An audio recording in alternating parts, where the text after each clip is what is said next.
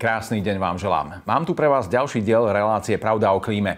Začnem dnes inak. Ak niekomu niečo požičiame, určite si želáme, aby nám to vrátil v poriadku a aby sa o to zatiaľ staral ako o svoje vlastné. Presne túto analógiu môžeme prirovnať aj k našej planéte. Mnohí ľudia hovoria o tom, že nám bola požičaná, no nestaráme sa o ňu príkladne a mali by sme to zmeniť. Ako a kde by sme mali začať? To už budú otázky pre môjho hostia, ktorým je dnes pán Jaroslav Blaško z projektu Požičaná planéta. Dobrý deň, prajem. Dobrý deň. Pán Blaško, tak dá sa súhlasiť s tým, že sa o tú našu planétu naozaj až tak príkladne nestaráme a podľa čoho alebo ako by sme to mali zmeniť? Tak ja väčšinou dokumentujem vodné ekosystémy a rozdiel medzi súšou a vodou je v tom, že e, súš meníme už tisíc ročia. Ale vplyv ľudí na Vodné ekosystémy sa prejavujú iba v posledných pár desiatkách rokov a tie zmeny sú drastické a dramatické rýchle. A doku- dokumentujú to, že o tú planetu sa naozaj nestaráme a zmeniť by sme mali hlavne e, prístup. Mali by sme začať vzdelávaním a mali by sme začať pripravovať následujúce generácie, pretože tá naša s tým už nič neurobi. A kde teda začať? E, v rodinách alebo na školách? E, kde, kde by mal byť ten štart? Ja si myslím, že by to malo ísť súbežne. Že jednoducho e, my sme odsudení na to, aby sme tie naše decka naučili, že ten katastrofálny ekologický dlh, ktorý sme vytvorili, zostane na ich pleciach a oni ho budú musieť vyriešiť. A na to ich musíme pripraviť. A tá príprava musí ísť ruka v ruke, či je to už rodina alebo škola. No, e, ja mám e, malú dceru, ktorá chodí teda do školy, ale e, neviem, či je tam úplne presne zvládnutá tá metodika, podľa ktorej by sa toto malo učiť. Čo si myslíte, sú učitelia vybavení tou správnou metodikou a vedia, ako deti viesť k tomu? Tak u nás je problém s tým, že tá environmentálna výchova je taká, taký chudobný príbuzný. Ona je len vlastne prierezovou témou až posledný rok snáď sa buduje nejaký, nejaký program pre environmentálnu výchovu ako samostatný predmet, ale to ťažisko zostáva na nadšení učiteľov a, a problém je v tom, že tí učiteľia nevždy majú čas na to, aby v rámci toho svojho predmetu sa venovali aj tej e, prierezovej téme. Takže je problém s metodikou vzdelávania a zrejme hm, tam je s tým treba čosi urobiť. Čiže nemalo by to skončiť len pri eh, tom, že povedia deťom, ako sa triedia smeti, ale eh, ísť eh, možno trošku do hĺbky a zamerať sa a, vypracovať možno nejaký ten učebný plán a zvlášť možno aj tomu venovať nejaký, nejaký samostatný čas. Tak ono, tá environmentálna výchova, alebo e, povedzme, že tematika udržateľného rozvoja je proste oblasť, ktorá má spustu tém. Samozrejme, sa nedá sústrediť len na odpad a, a, a na triedenie. Je treba s tými deckami, e, e, k tým deckám pristupovať tak, aby oni tú problematiku zvládali komplexne. Aby oni dokázali pochopiť, že ako musia žiť svoj život, aby bol v súlade s tým udržateľným rozvojom našej civilizácie, o ktorom všetci veľa rozprávame, ale málo v jeho prospech e, sa koná. Existujú aj nejaké iniciatívy zvonku, ktoré by e, toto pomáhali zmeniť? Možno požičaná planéta je jedna z nich. Tak áno, požičaná planéta je taký akože my sa hrdíme tým, že komplexný projekt, ktorý proste prináša všetky tie kľúčové témy, ktoré sa e, týkajú udržateľného rozvoja našej civilizácie či už sme sa bavili o ochrane prírody, kvalite života, udržateľnosti mestských sídel, e, klimatickej zmene, odpadu. Proste e, sme presvedčení o tom, že tam zahrňame všetky tie kľúčové témy, ktoré na to, aby e, sme v deckách ten zodpovedný životný štýl vyvolali, že ich tam všetky máme. Áno, um, hovorí sa, že je lepšie raz vidieť, ako stokrát počuť. A vy máte aj toto zvládnuté v tej svojej metodike, ale nemali by e, sa deti dostávať bližšie k tej prírode priamo v prírode? To znamená, že možno, že aj súčasťou tej výchovy by mohli byť, um, mohlo byť viac vychádzok do tej prírody alebo niečo podobné, nejaká, nejaké spojenie s tým vonkajším svetom.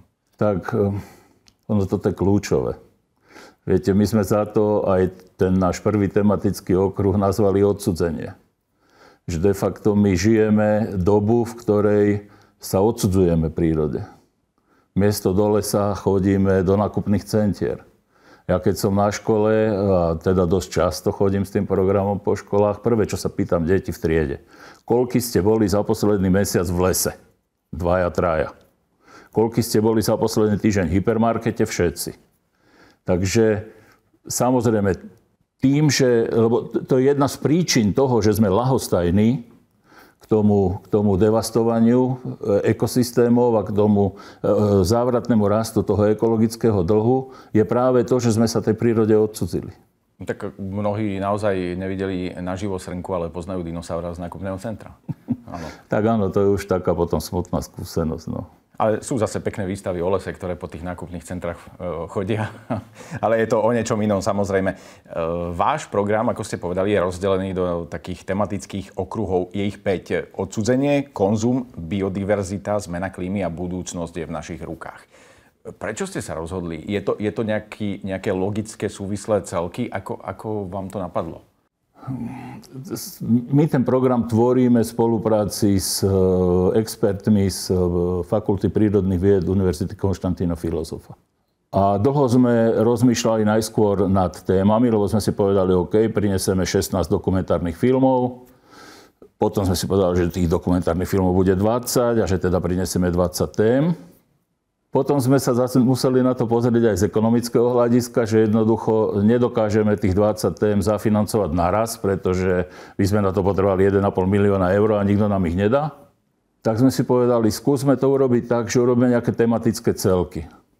A zase sme mali také brainstormingové sedenie a jednoducho z toho vzýšlo tá postupnosť, že proste musíme poukázať na to, že prečo dochádza ku tomu, že vzniká taký závratný ekologický dlh, a tam teda to logicky prichádza to odsudzenie, logicky prichádza konzum.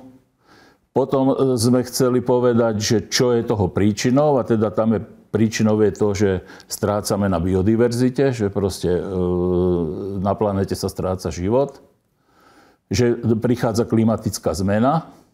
Potom e, sme si povedali, ja mám takú skúsenosť z jednej súkromnej školy v niekde Banskej Šťavnici, kde mm, taký šiestak ma postavil temer do pozoru s tým, že všetko je to také negatívne a že proste tam nevi, vidí tam málo takého toho pozitívneho smerovania, tak si hovorím, tak dajme tomu šancu, tak to otvorme tak, aby sme tým deckám povedali, e, tá budúcnosť je naozaj v našich rukách ešte stále. A teda skúsme povedať, čo všetko by sme mali urobiť preto, aby sme, aby sme teda tú budúcnosť nejakým spôsobom e, vylepšili. No a keď chodíte s týmto projektom po školách, tak ma zaujíma aj tá spätná väzba. Aká je spätná väzba od tých e, detí? Ako to vnímajú, okrem toho šiestaka teda? Ono, ono tie decka samozrejme, že e, rádi pozerajú na delfínov, žralokov, veľryby, tulene a čo viem, aký, e, aký všelijakých tých e, im prinášame. To znamená, že e, je to pre nich pútavé. A potom druhá stránka veci je, že sa to snažíme urobiť tak, aby to bolo pre nich aj zrozumiteľné. Čiže e, ten celý ten program je postavený tak, že oni nielen pozrú si nejaký dokumentárny film, ale majú možnosť e, k tomu dokumentárnemu filmu si prečítať nejaké príbehy, ktoré približujú tú tému, ktoré e, nejakým spôsobom vysvetľujú to, čo sa vo filme povedať nemohlo. Ale čo je kľúčové, e, v spolupráci s tými ľuďmi z ukf tvoríme environmentálne aktivity, ktoré premostujú z toho globálneho problému na, na, to, na to lokálne žitie tých detí. Na to, aby oni to vedeli prepojiť. Keď ja sa takto správam, takýto problém môže nastať. A preto ku každej tej téme tvoríme 20 environmentálnych aktivít. E, ča, polovica z nich je určená pre tie staršie deti, pre druhý stupeň. Polovica je pre tie mladšie deti, kde sme vymysleli také, že envirozošit. Ja verím tomu, že im to pomôže tak, aby sa naozaj zorientovali, ale hlavne, aby, to, aby, aby nastala tá zmena v ich postojoch, aby nastala zmena v ich konaní a aby naozaj videli pred sebou, že, že toto je zodpovedné, zodpovedné žitie. Takto by som sa ja mal správať, takto by som mal žiť, aby som neohrozoval tie naše ďalšie generácie. Čiže mali by poznať aj tie dôsledky, ja, samozrejme. A e, dôsledky už poznajú ale dospelí. Aj na nich sa e, tam e, trošku ste sa upli a je celý tento váš projekt zameraný nielen na deti, ale aj na dospelých. Dokážu vnímať, kde sme a čo by sme mali zmeniť? Tak v princípe ja tie príbehy píšem pre dospelých ľudí.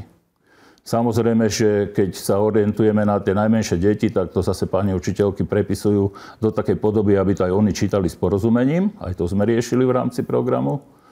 A potom som presvedčený o tom, že dobrá cesta ku dospelým je cez decka. Pretože odrazu to dieťa začne v tej rodine presadzovať veci, ktoré, ktoré sa dozvie, ktoré si osvojí a potom vlastne detsko vychováva tých svojich rodičov. Áno, ale sú páry, ktoré sa rozhodli teda, že do tohto sveta neprivedú žiadne deti. Ako teda potom e, na nich, takí, čo sa rozhodli venovať napríklad samým sebe a e, neúplne im to ide, tá starostlivosť o tú planetu rovnako, bol by tam nejaký systém prísnejších sankcií, alebo ako zmeniť vôbec konzumnú spoločnosť? No, to je, podľa môjho názoru, to je dlhodobý problém. To znamená, že, ja už som hovoril, že e, ten gigantický ekologický dlh my už e, neodstránime. Moja generácia vôbec, ani vaša. A jednoducho to zostáva na tých deckách. My, ja som presvedčený o tom, že my musíme vychovať e, inú generáciu ľudí, múdrejších od nás, ktorí proste nebudú vidieť svet len cez hromadenie hmotných statkov ale že jednoducho e, sa budú dívať e, na svet alebo zmysel toho svojho bytia budú vidieť vo vzdelanosti, budú vidieť v spätosti s tou prírodou a jednoducho to je cesta, kam, kam sa nevyhnutne potrebujeme dostať. Takže e, či už, samozrejme, že je treba aj s tými, aj sa zamerať aj na tých dospelých. Ale tak ten dospelý si môže pozrieť ten film, môže si prečítať tie príbehy, a určite si tam nájde inšpiráciu na to, aby nejakým spôsobom e, zmenil svoje správanie. Áno, naozaj každý by sa mal na tú komerčnou stránkou zamyslieť a je to možno taká dlhodobá úloha aj, aj, aj pre médiá. Dnes médiami sú aj sociálne siete, čiže e, všetko to by malo súvisieť, kde tie decka naozaj trávia viac času, čiže ísť možno aj e, takýmto spôsobom. Konkrétne ale ešte ma zaujíma taká jedna téma. Vy ste sa podielali na tých filmoch aj osobne. Vy sám nakrúcate, potápate sa, ste profesionálny potápač. Takže aj, aj tie moria ste nepochybne navštívili. Ako sa ten život v moriach zmenil? Pretože moria sú pre nás veľmi dôležité, zvlášť pokiaľ ide o riasy, ktoré dokážu e, spotrebovať CO2 a práve CO2 je zmenou e, k tomu lepšiemu, aby sme ju dokázali stiahnuť. Čiže ako sa podľa vás zmenil ten život v oceánoch? To je, to je akože strašne smutná téma, pretože my už sme sa bavili na začiatku o tom, že sa nám to deje priamo pred očami a že tie vodné biotopy e, ako dostávajú katastrofálne náfrag a proste zanikajú a viete, ono, po piatich rokoch sa vrátime e, na miesta, ktoré poznáme ako životom prekvitajúce a nie je tam nič. Je to totálne zničené. Čo ja viem, bol som pred desiatimi rokmi na Galapagoch. Na, na, na, nafilmovali sme naozaj že krásne veci Vtedy som e, bol na takej slávnosti, kde ja som si najprv myslel, že volia mis, potom som až vydedukoval z rozhovorov toho kameramana tej ich televízie, že vlastne oni oslavujú, že ich vyškrtli zo zoznamu chránených území UNESCO. Som nechápal, že prečo. Na druhý deň sme išli e, na potápanie, v prístave stál, stála e, loď, dva pick-upy a oni z, tých, z tej lode nakladali také langusty a také garupy nastrielané harpunami. Deň predtým oslavovali, na druhý deň už, už zabíjali. A keď sme sa vrátili o 10 rokov, tak tam nebolo 30% života v tej vode. A problém je tiež v tom, že, že e, vedci povedali, že Galapagy ročne 12 tisíc turistov zhruba ten biotop je schopný akceptovať. A ten náš konzum e, v podobe toho cestovného ruchu sa rozmohol tak, že v roku 2019 tam bolo 270 tisíc ľudí. Tých bolo treba ubytovať, teda najprv doviesť, ubytovať, nachovať a dôsledok je, že tie biotopy zanikajú. Čiže je to tak, že ak sa naďalej nebudeme starať o tú planétu, možno tak, ako to robíme, tak jednoducho o ňu prídeme. Ja neviem, že či my prídeme o planetu, alebo planéta e, nás pošle niekam. Viete, Aj to je možné. Že jednoducho, jednoducho ja, ja, to, čo ja zažívam, to, čo ja v tej vode vidím, to je tak rýchly proces, tak, tak dramaticky rýchly, že, že to, ako, sa, sa ani nedá popísať. To, to je proste neuveriteľné. To, keď by som to začal rozprávať, tri roky sme boli v Južnej Afrike, lebo sme chceli, chceli filmovať ťah sardiniek pozdĺž východného pobrežia e, Južnej Afriky.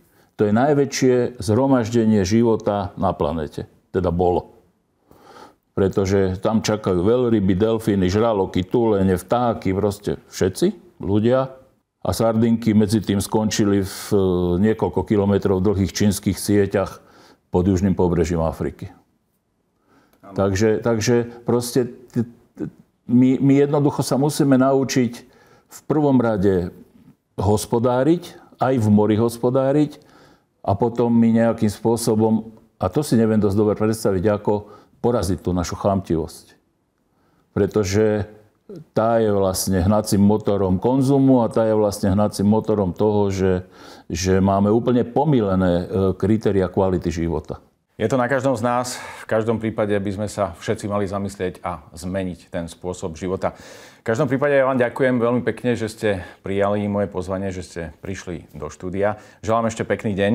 A rovnako ďakujem aj všetkým, ktorí boli s nami pri relácii Pravda o klíme a teším sa s vami na ďalšiu časť. Majte sa pekne.